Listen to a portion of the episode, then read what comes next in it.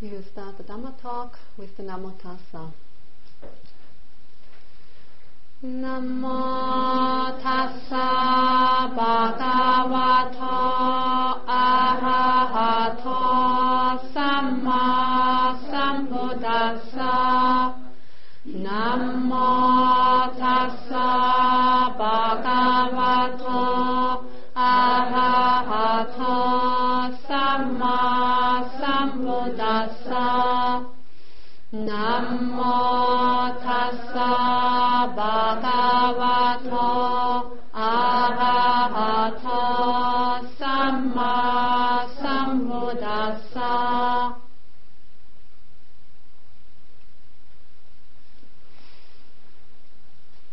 So tonight I'm going to talk about things as they are, or things are as they are.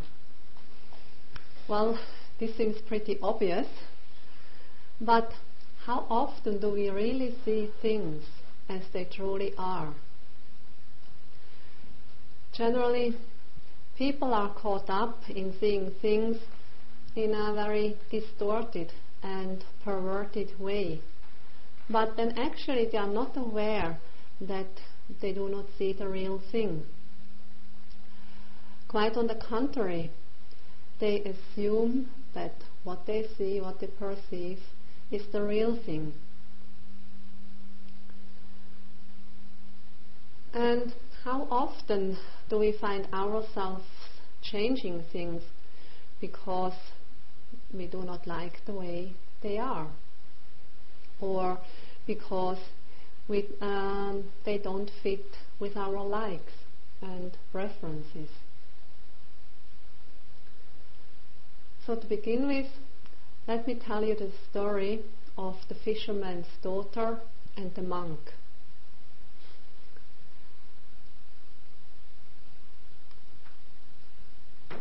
When this fisherman's daughter had come of age, the parents had in mind a certain young man from the village to marry her with him. But actually the daughter had already fallen in love with another young man from the village, and so they secretly met each other, and as a result of that she got pregnant. And when she no longer could hide her pregnancies, not daring to tell that she had an affair with this other young man, so then she told her parents that the father of the child was the monk from the nearby monastery. And so then after a while she had given birth to her child. Then the father took the child, went down to the monastery, knocked at the door, and so the monk came and opened, and all the father said was, "This is your child.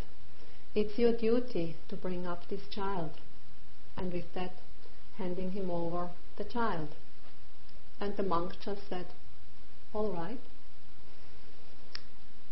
And so the fisherman's daughter, her mind was not at peace because she had lied and told that this monk was the father, although it was not true. And so her mind became more and more tormented by the fact that she had told this lie. And after a few years she could not bear it any longer, and so she went to her parents and told them that she had been lying, and that the real father of that child was such and such young man from the village. And so when the father heard that, he went out to the monastery, knocked at the door. The monk came and opened, and he said, "You are not the father of this child. Give it back to me." The monk gave the child back to him and said, "All right." So of course there would be many issues to look at this story, but we want to leave aside all the rest. So if we do not resist, or if we do not oppose what is happening right now, then it does not create a problem, but instead we have something to deal with or something to work with. However, if we oppose the flow of things, or if there is resistance to what is happening, then the situation, then the object becomes a problem, and then there is struggle. Things are as they are. In the moment of their arising, we actually cannot have them different. They are just the way they are. And so, how then can we be with things as they are? Basically, it's with mindfulness. It's with awareness. So the practice of mindfulness or awareness allows to be with things as they are. And so this happens with an attitude of openness and acceptance. When there is an openness and when there is acceptance, then we are willing to deal with whatever is happening right now. Then we don't make a fuss about the fact that it is not the way we like it, or that it is not the way we would prefer it. So then there is this willingness to deal with whatever comes up, whatever object, whatever situation. And so then this willingness, this acceptance, is independent of our wishes or preferences.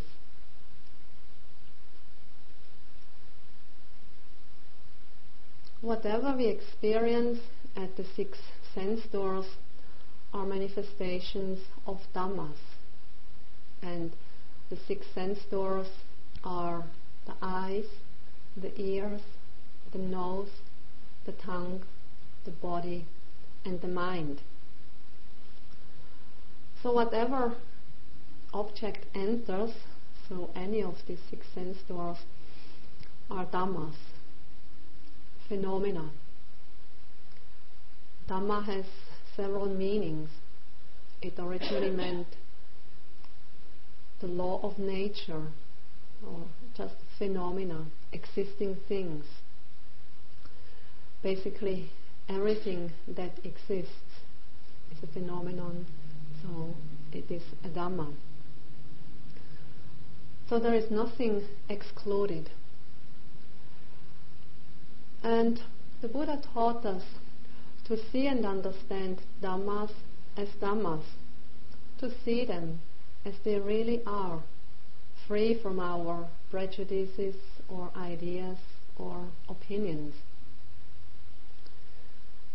The Buddha did not teach us to hang on to our ideas or to cling to our opinions. He also didn't teach us to indulge in philosophical speculations. So we should not get entangled in our opinions or views, but actually we should try to get free from all these views, opinions, or speculations.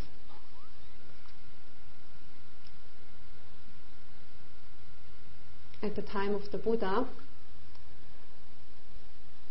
the caste system was very dominant, and so the Brahmins were the highest caste.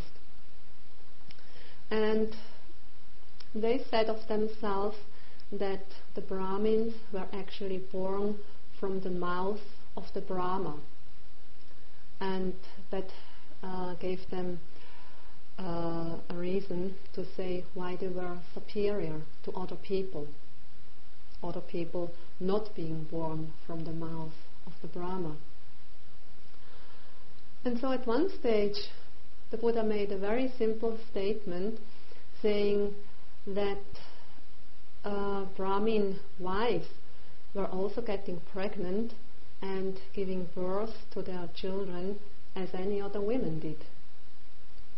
So simply dismantling this strongly held view or opinion.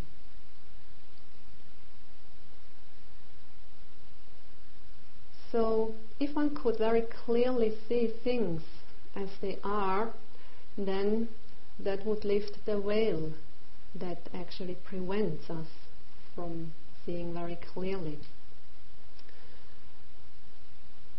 This veil that prevents us from seeing clearly, or this veil that distorts our perception, is nothing other than the so-called defilements. In Pali they are called Kilesa. So Kilesas are mental states like greed, anger, jealousy, wanting, frustration, and so on.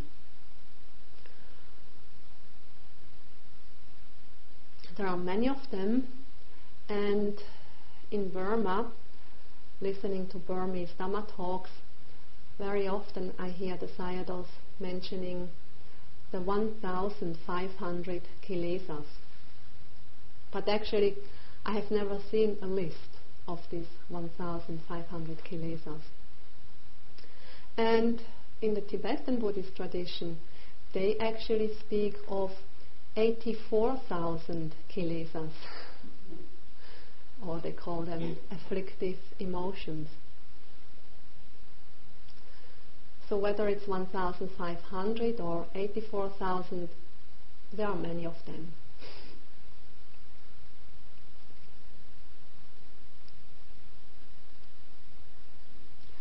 So when these kilesas are compared to a veil that distorts our clear seeing of things, then sometimes I think it's not only a veil but a 1 meter thick concrete wall.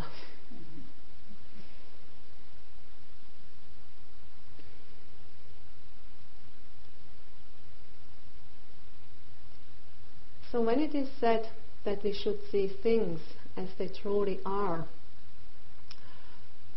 what will we then discover?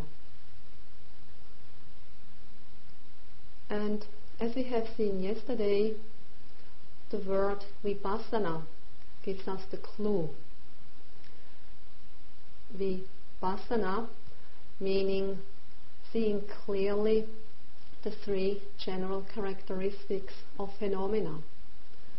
So seeing clearly their impermanent, fleeting, changing nature, to see clearly their unsatisfactory nature, the fact that they never can give us real and lasting satisfaction, and the non-self nature, or the fact that we do not have an absolute control over things.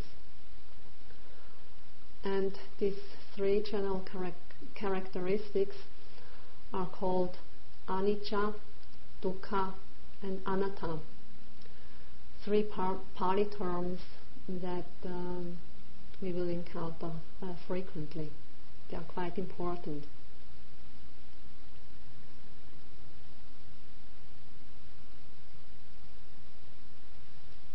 So Vipassana meaning seeing clearly the general characteristics of phenomena. And so when we engage in Vipassana meditation, then we try to develop this quality of the mind through the help of mindfulness to see these characteristics, to see their true nature. And when we speak of meditation, then people usually immediately get a mental image of themselves or maybe somebody else sitting quietly somewhere. Sometimes seeing them sitting in the cross-legged posture, hands in their laps, eyes closed. So that's kind of the general notion of meditation. So then they basically think of sitting in a certain posture. This is meditation. But as we know, meditation is not limited to sitting in a certain posture, in a certain place. But we also practice walking meditation.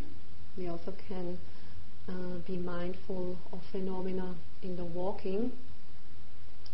And we also can practice in engaging in other activities, such as getting up, having a meal, taking a shower, and so on. Because also during this time we can establish mindfulness, awareness, in order to be present with what we are doing, in order to see what these movements or sensations or different objects arising at the time are all about.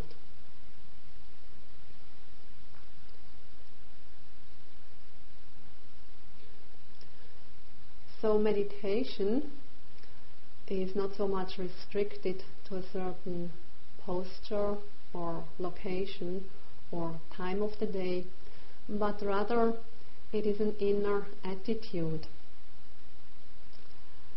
It's like, do we want to meet each moment with mindfulness and awareness,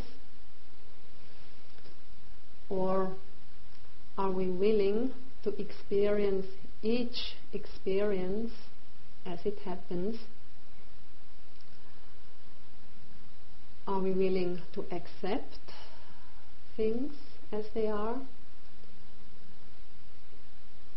Or are we working towards moving away from ideas, views and opinions in order to come to an undistorted view of phenomena?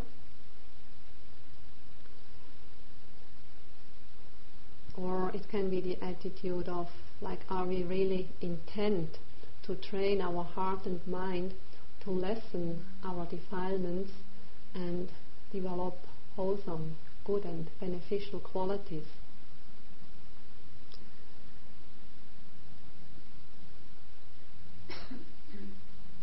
So with Vipassana meditation we have a helpful tool in order to move in that direction. And as we have seen, Vipassana meditation differs from Samatha meditation, where the aim is to calm the mind and to establish a deeply concentrated state of mind, and with that happiness and bliss arises, but no insights, no understanding, no wisdom will arise through that practice. In Vipassana, as we have seen, we do not limit ourselves to one object, but the whole range of phenomena can become the object of our meditation. So the objects are changing all the time. We do not fix our mind on a certain object. We don't have, or we shouldn't have, any preferences for certain objects.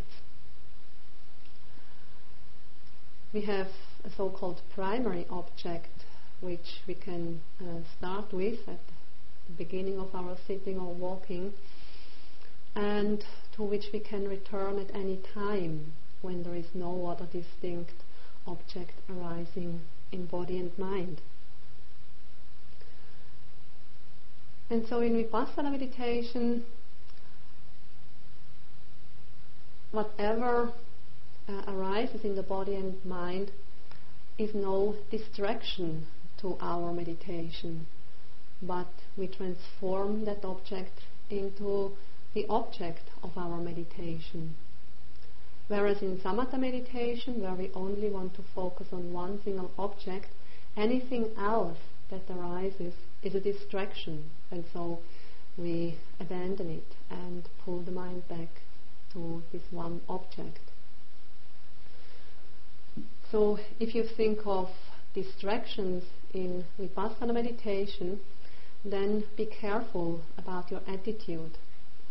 So in Vipassana meditation, what we usually would call distraction, we simply transform it into our object of meditation. And when we make it the object of our awareness, then we can come to see it more clearly, to understand it better. So insights can arise and wisdom can develop.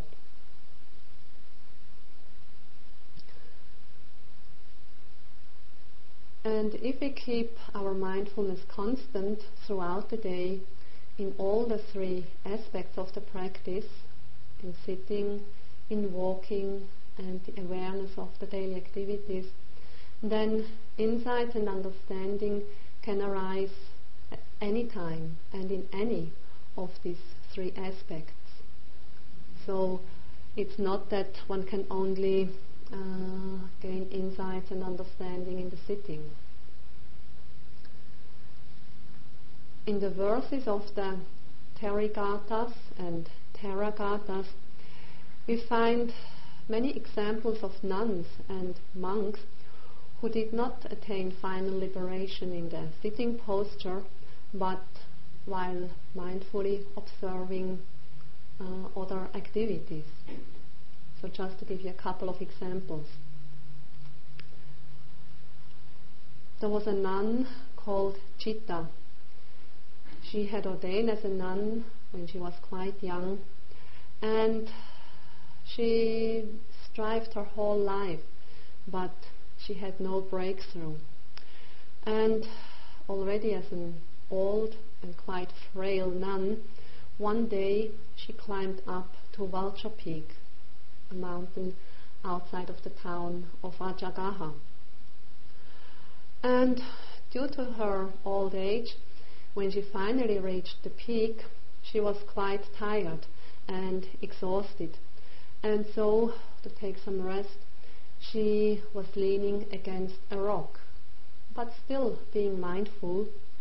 And for her it was in that moment that the veil was torn and she became fully liberated.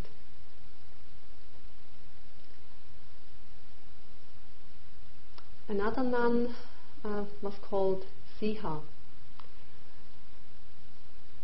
She also ordained in her younger years, and after her ordination she started to practice meditation, Vipassana meditation, but all the time she was tormented by thoughts of lust and craving.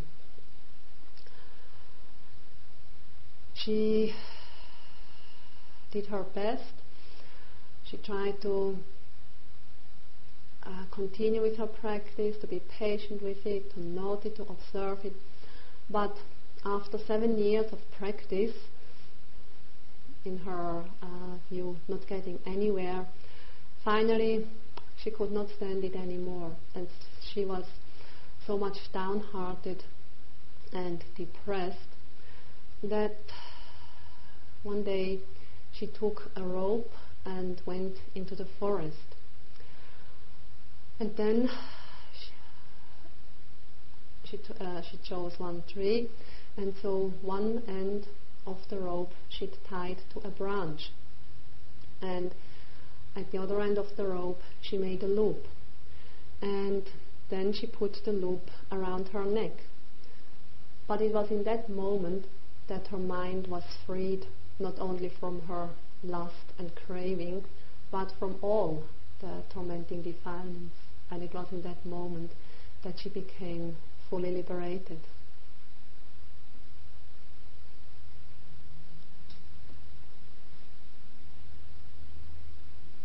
So when we are trying to be mindful of whatever arises in our body and mind, when we are trying to be aware of things as they truly are, then these different objects or phenomena that come into our awareness can basically be divided into four groups. So there are experiences in the body or related to the body. That's the first group. And then the second group is the experiences of feelings. And feelings, that refers just to the quality of the experience, either experience as pleasant or unpleasant or neutral. Then the third group are experiences of the state of mind. And the fourth group are the experiences of mind objects. So these four groups or four categories are also known as the four foundations of mindfulness. So before going into more detail of these four groups, of these four foundations of mindfulness, I want to say a few things about mindfulness. As I mentioned last night, mindfulness is a very important factor, and especially in the practice of Vipassana meditation, it's one of the basic factors that we need to develop in order to achieve our aim. Mindfulness is called Sati in Pali. And generally we can say Sati or mindfulness is this quality of the mind to be present, this quality to be in the here and now. And when it is present, when there is mindfulness present in the mind, then it does not lose sight of the object. So whatever object is observed, whatever is the object of our awareness, then with awareness, with mindfulness present, it will not lose the object out of sight, but always have it in sight. And so that allows to really come face to face with the object. And only when the mind is face to face with the object, only then can we really clearly see the object or experience it, know what it is.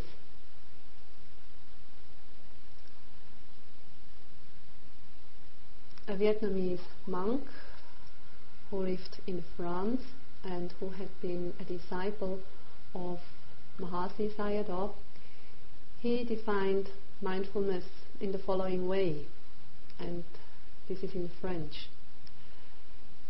He defined it as prendre soin du présent, which means in English, to take care of the moment. So it's this caring attitude for just this moment, and then for the next moment, and the next moment, and the next moment. It's this quality of, or we can call it, the clear and one-pointed awareness of what is happening in us and around us from moment to moment.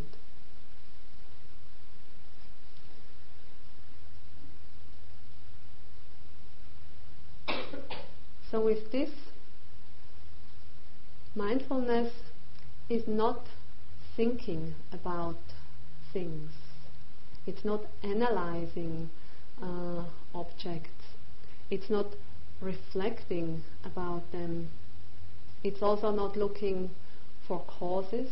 Why did this object arise? It's also not trying to see connections to other things.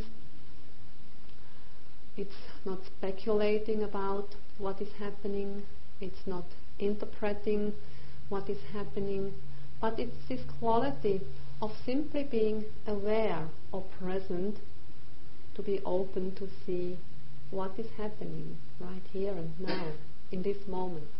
And then the same open, caring attitude for the next moment, and the next moment.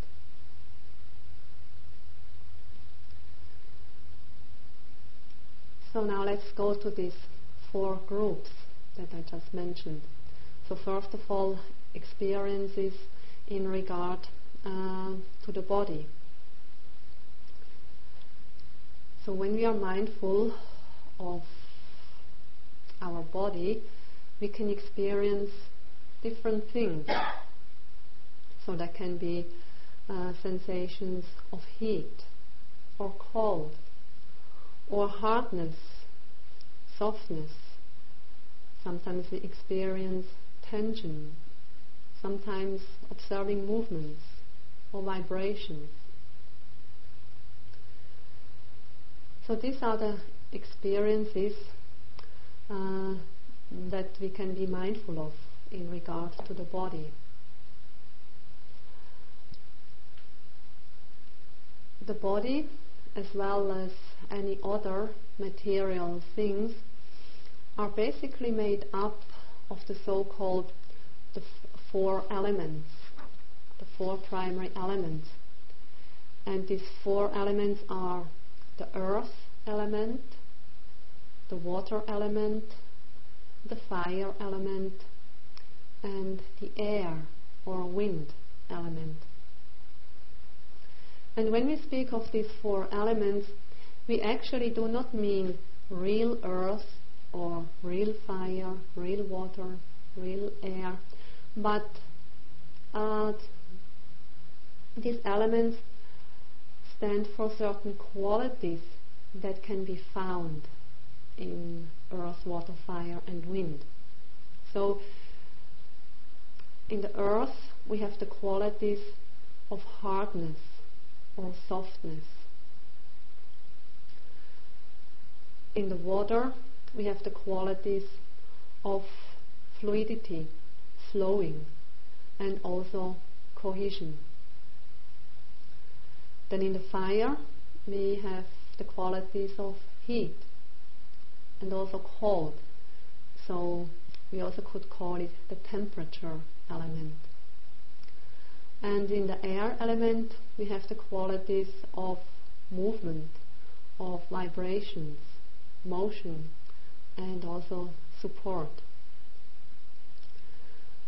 So when I said experiences in regard to our body, we feel heat, we feel cold, we feel movement, we feel vibrations and so on.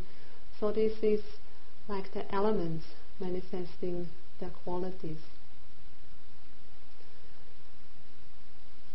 And if we pay closer attention to these experiences of heat or cold or tension or vibration or movement, then when our mindfulness becomes deeper, concentration better, then we can start to see them in quite a different way. Like we have a certain idea what a movement is, or we have a certain idea what tension is like. But if we can drop our idea about it and just plunge into the direct experience of movement or heat, then we can discover many interesting things. And so then we come to see that our notion of heat or movement does not really fit with reality. Just to give you an example,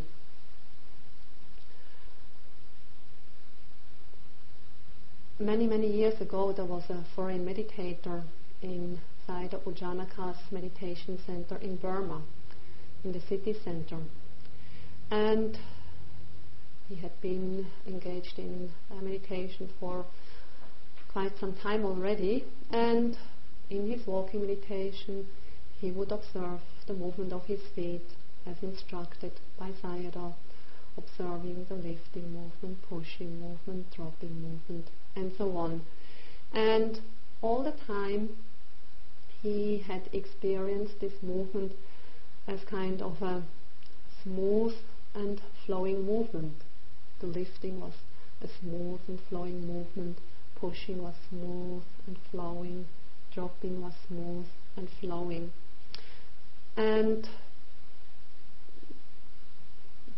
that fit very well with his idea of what he thought movement was, like even before he started to meditate. Movement was something that somehow starts and then smoothly flows and comes to an end.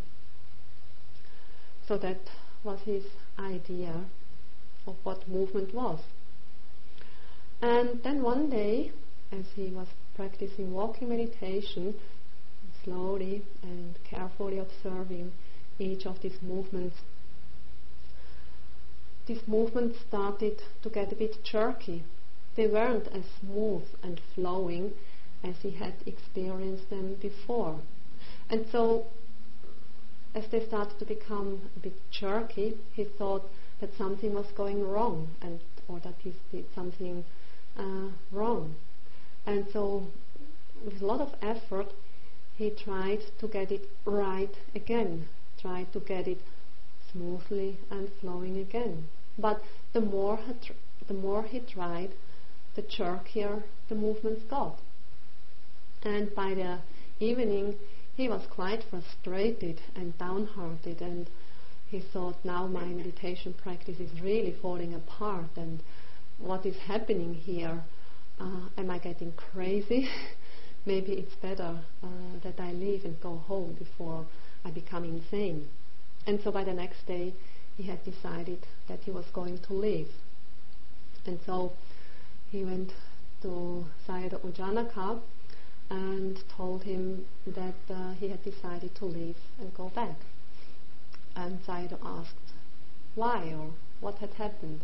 And so then he related the experience that he had the day before, saying that the movement started to fall apart and that he started to feel these jerky movements, that a movement was no longer smooth and flowing, but consisted of several smaller movements. And so, saying that his meditation was not going into the right direction, and before he would get crazy, he rather would leave and go back home. And Sayadaw U Janaka looked at him and said, no need to go home. You know, you're actually not getting crazy, but you're actually recovering from craziness.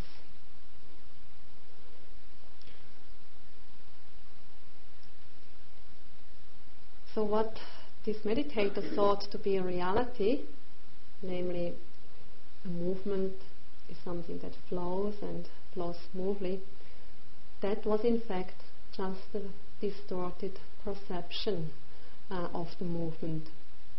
But because this was all he knew, he took that for reality, firmly believing that his understanding was the true nature of movement.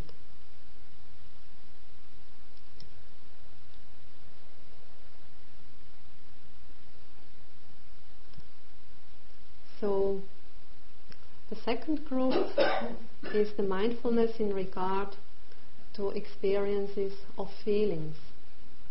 And as I just mentioned, when we talk of feelings in the Buddhist context, we only refer to this quality of an experience either being pleasant or unpleasant or neutral. The Pali word for feeling is Vedana. So the term Vedana has this very specific meaning, because each experience that we have in the body or in the mind is accompanied by one of these three feelings. It's not possible to have any experience without any feeling. So each experience in our body or mind is either experienced as pleasant or then as unpleasant, or something in between, neither pleasant nor unpleasant. So we call it neutral. And to be aware of this feeling, or we also can call it the affective quality of an experience, is very important, because in an unenlightened person, usually a pleasant feeling gives immediately rise to wanting, to craving, to holding on, attachment. Unpleasant feelings, on the other hand, give immediately rise to aversion, not wanting, repression, suppression, wanting to get rid of it. And neutral feelings, they usually lead to indifference, or there is simply no interest in what is going on. So it's important that we also pay attention to this aspect. And sometimes these feelings become quite strong and apparent. An experience can feel extremely pleasant, pleasurable. So if that's the case, then we can take this pleasantness of the experience as the object of our meditation, and are aware of this pleasantness, noting it as pleasant, pleasant, pleasant. Sometimes an experience is obviously very unpleasant, and so then we can make this unpleasant aspect of the experience to the object of our meditation. Observe it as unpleasant, unpleasant, unpleasant. Neutral feelings are a bit more difficult to distinguish, and so if it becomes really obvious, then we could make the neutral feeling to the object of our meditation. And so when we observe these feelings, we will come to see that somehow they appear, they come up, we observe them, we note them, we see them changing a bit, maybe becoming more intense or getting weaker, and then at one stage that feeling will be gone. So we will see even the feelings, they are not permanent entities. They are arising and disappearing. They are changing. They are also of a fleeting nature.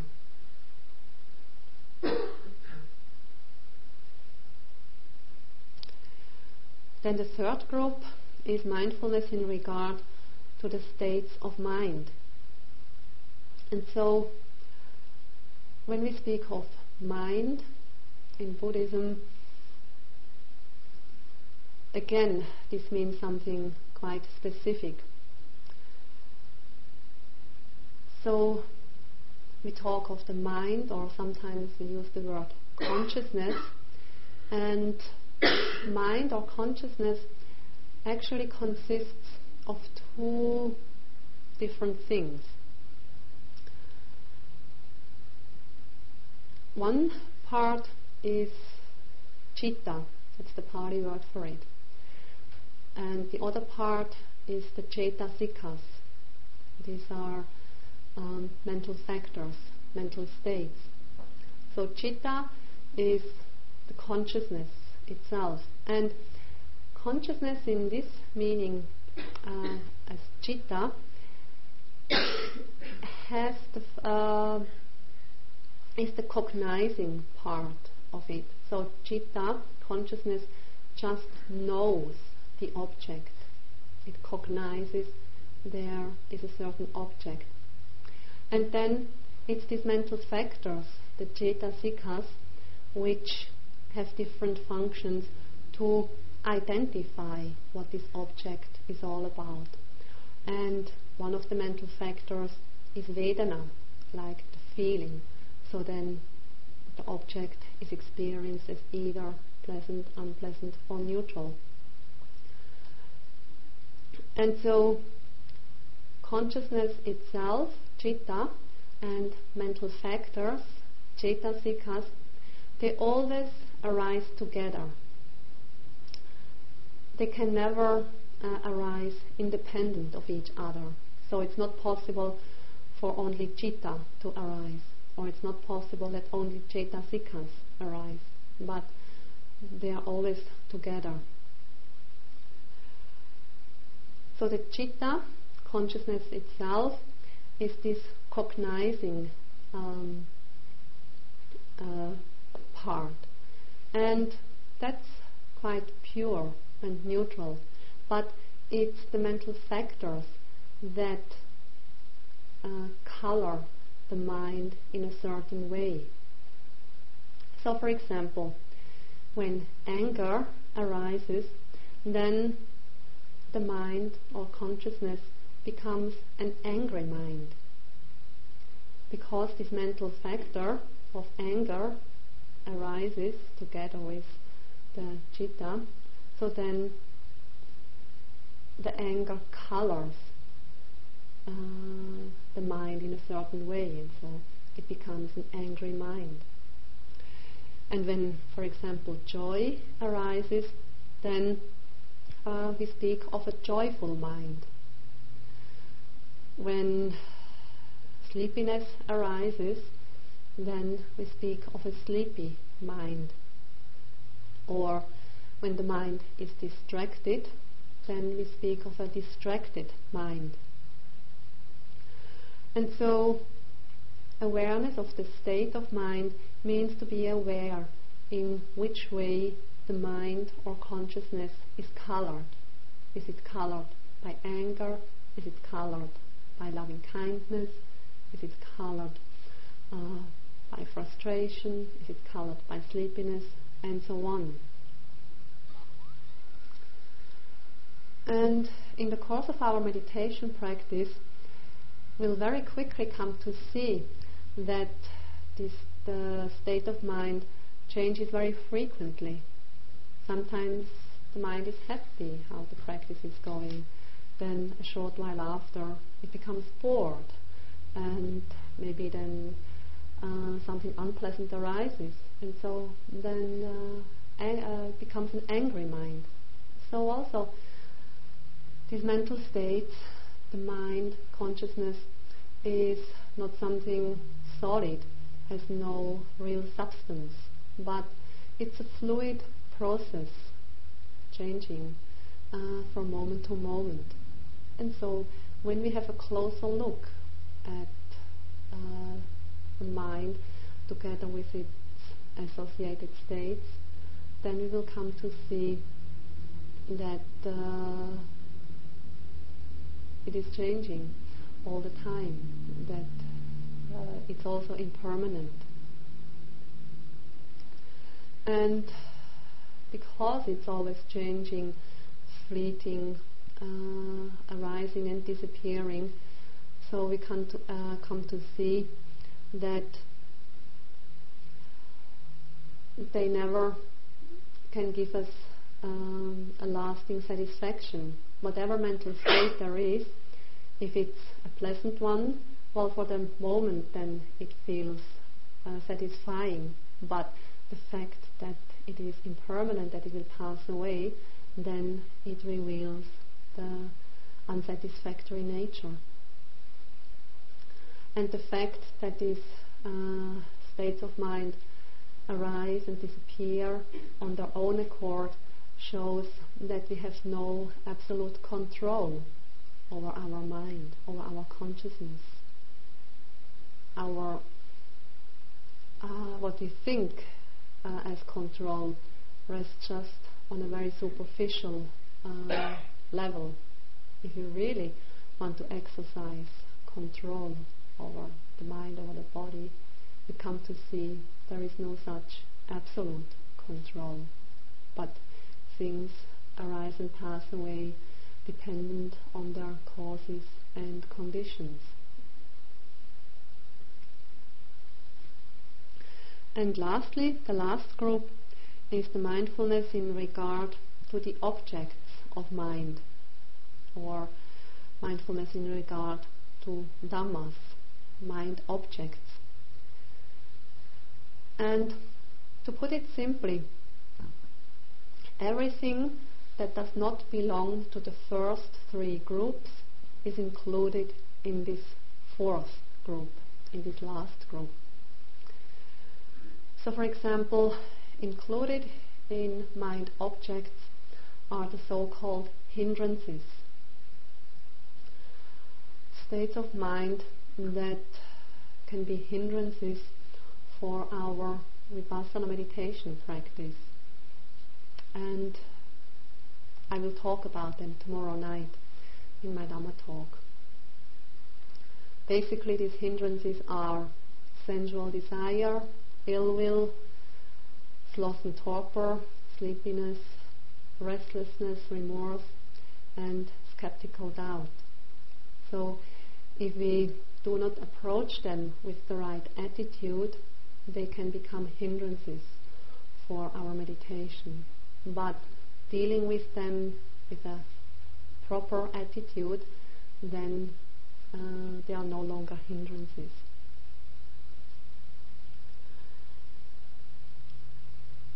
And also included in this group are like what we perceive through the senses.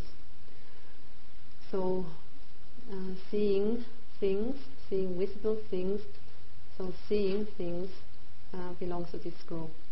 Or when we hear sounds, noises, so hearing something belongs to this group. And likewise, smelling, tasting, touching, or thinking.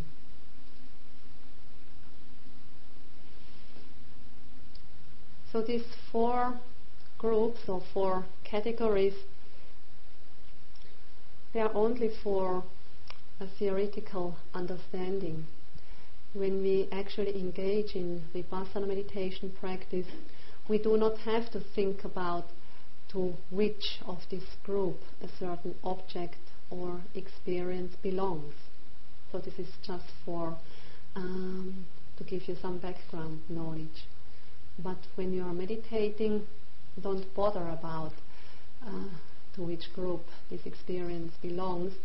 Be simply aware of what is happening right now. If it's heat in your body, simply be aware that this is heat. If there is some desire for something, simply be mindful of this desire. If you hear some sounds, simply be aware that you are hearing and be with that. That's enough.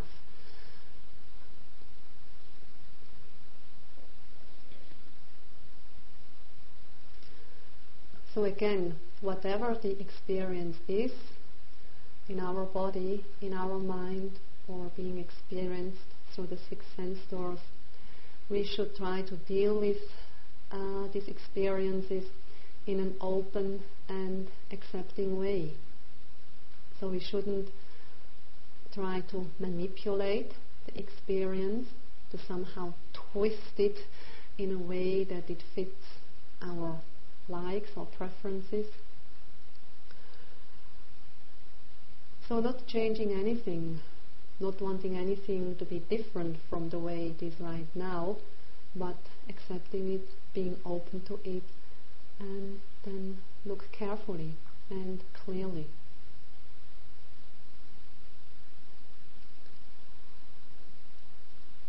Things are as they are, and we need to realize that. And so to realize that, we need mindfulness, we need awareness, and observe whatever comes up in our body and in the mind. So if we cling to one object, or if we pull the mind back to our primary object because we don't want to observe that nasty thought, then we never will come to realize that object as it truly is. And so by paying careful attention from moment to moment to all the arising phenomena in our body and mind, we will come to see more clearly that these objects and phenomena are quite fleeting. They are changing. They come, they stay a little bit, and they go. Later on they may come again, stay longer, and pass away again. So we come to see there is this incessant arising and disappearance of experiences, of phenomena. So we come to see they are impermanent. They do not last. And because they are all the time changing, arising and disappearing, they can never give us a real and lasting satisfaction just through the mere fact that they are impermanent. And as much as we want to have things in a certain way or make them last forever, we don't have this control. There is no solid entity that can exercise mastery over these mental and physical phenomena.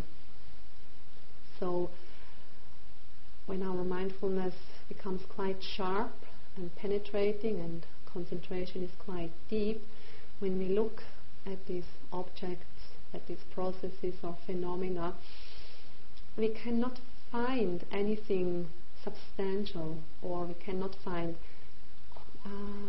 a solid core of anything. So we come to see the selfless nature of phenomena. And so when we get this personal and direct experience of these three characteristics, then we will become free from our faulty perceptions and wrong ideas about things. And eventually, when our practice is mature, then the veil that distorts our clear seeing will be completely torn, and then we will be able to see things as they truly are. So let's close the Dhamma talk here. May all of you be able to see things as they really are and become completely free from all faulty perceptions. May you all attain true happiness and peace.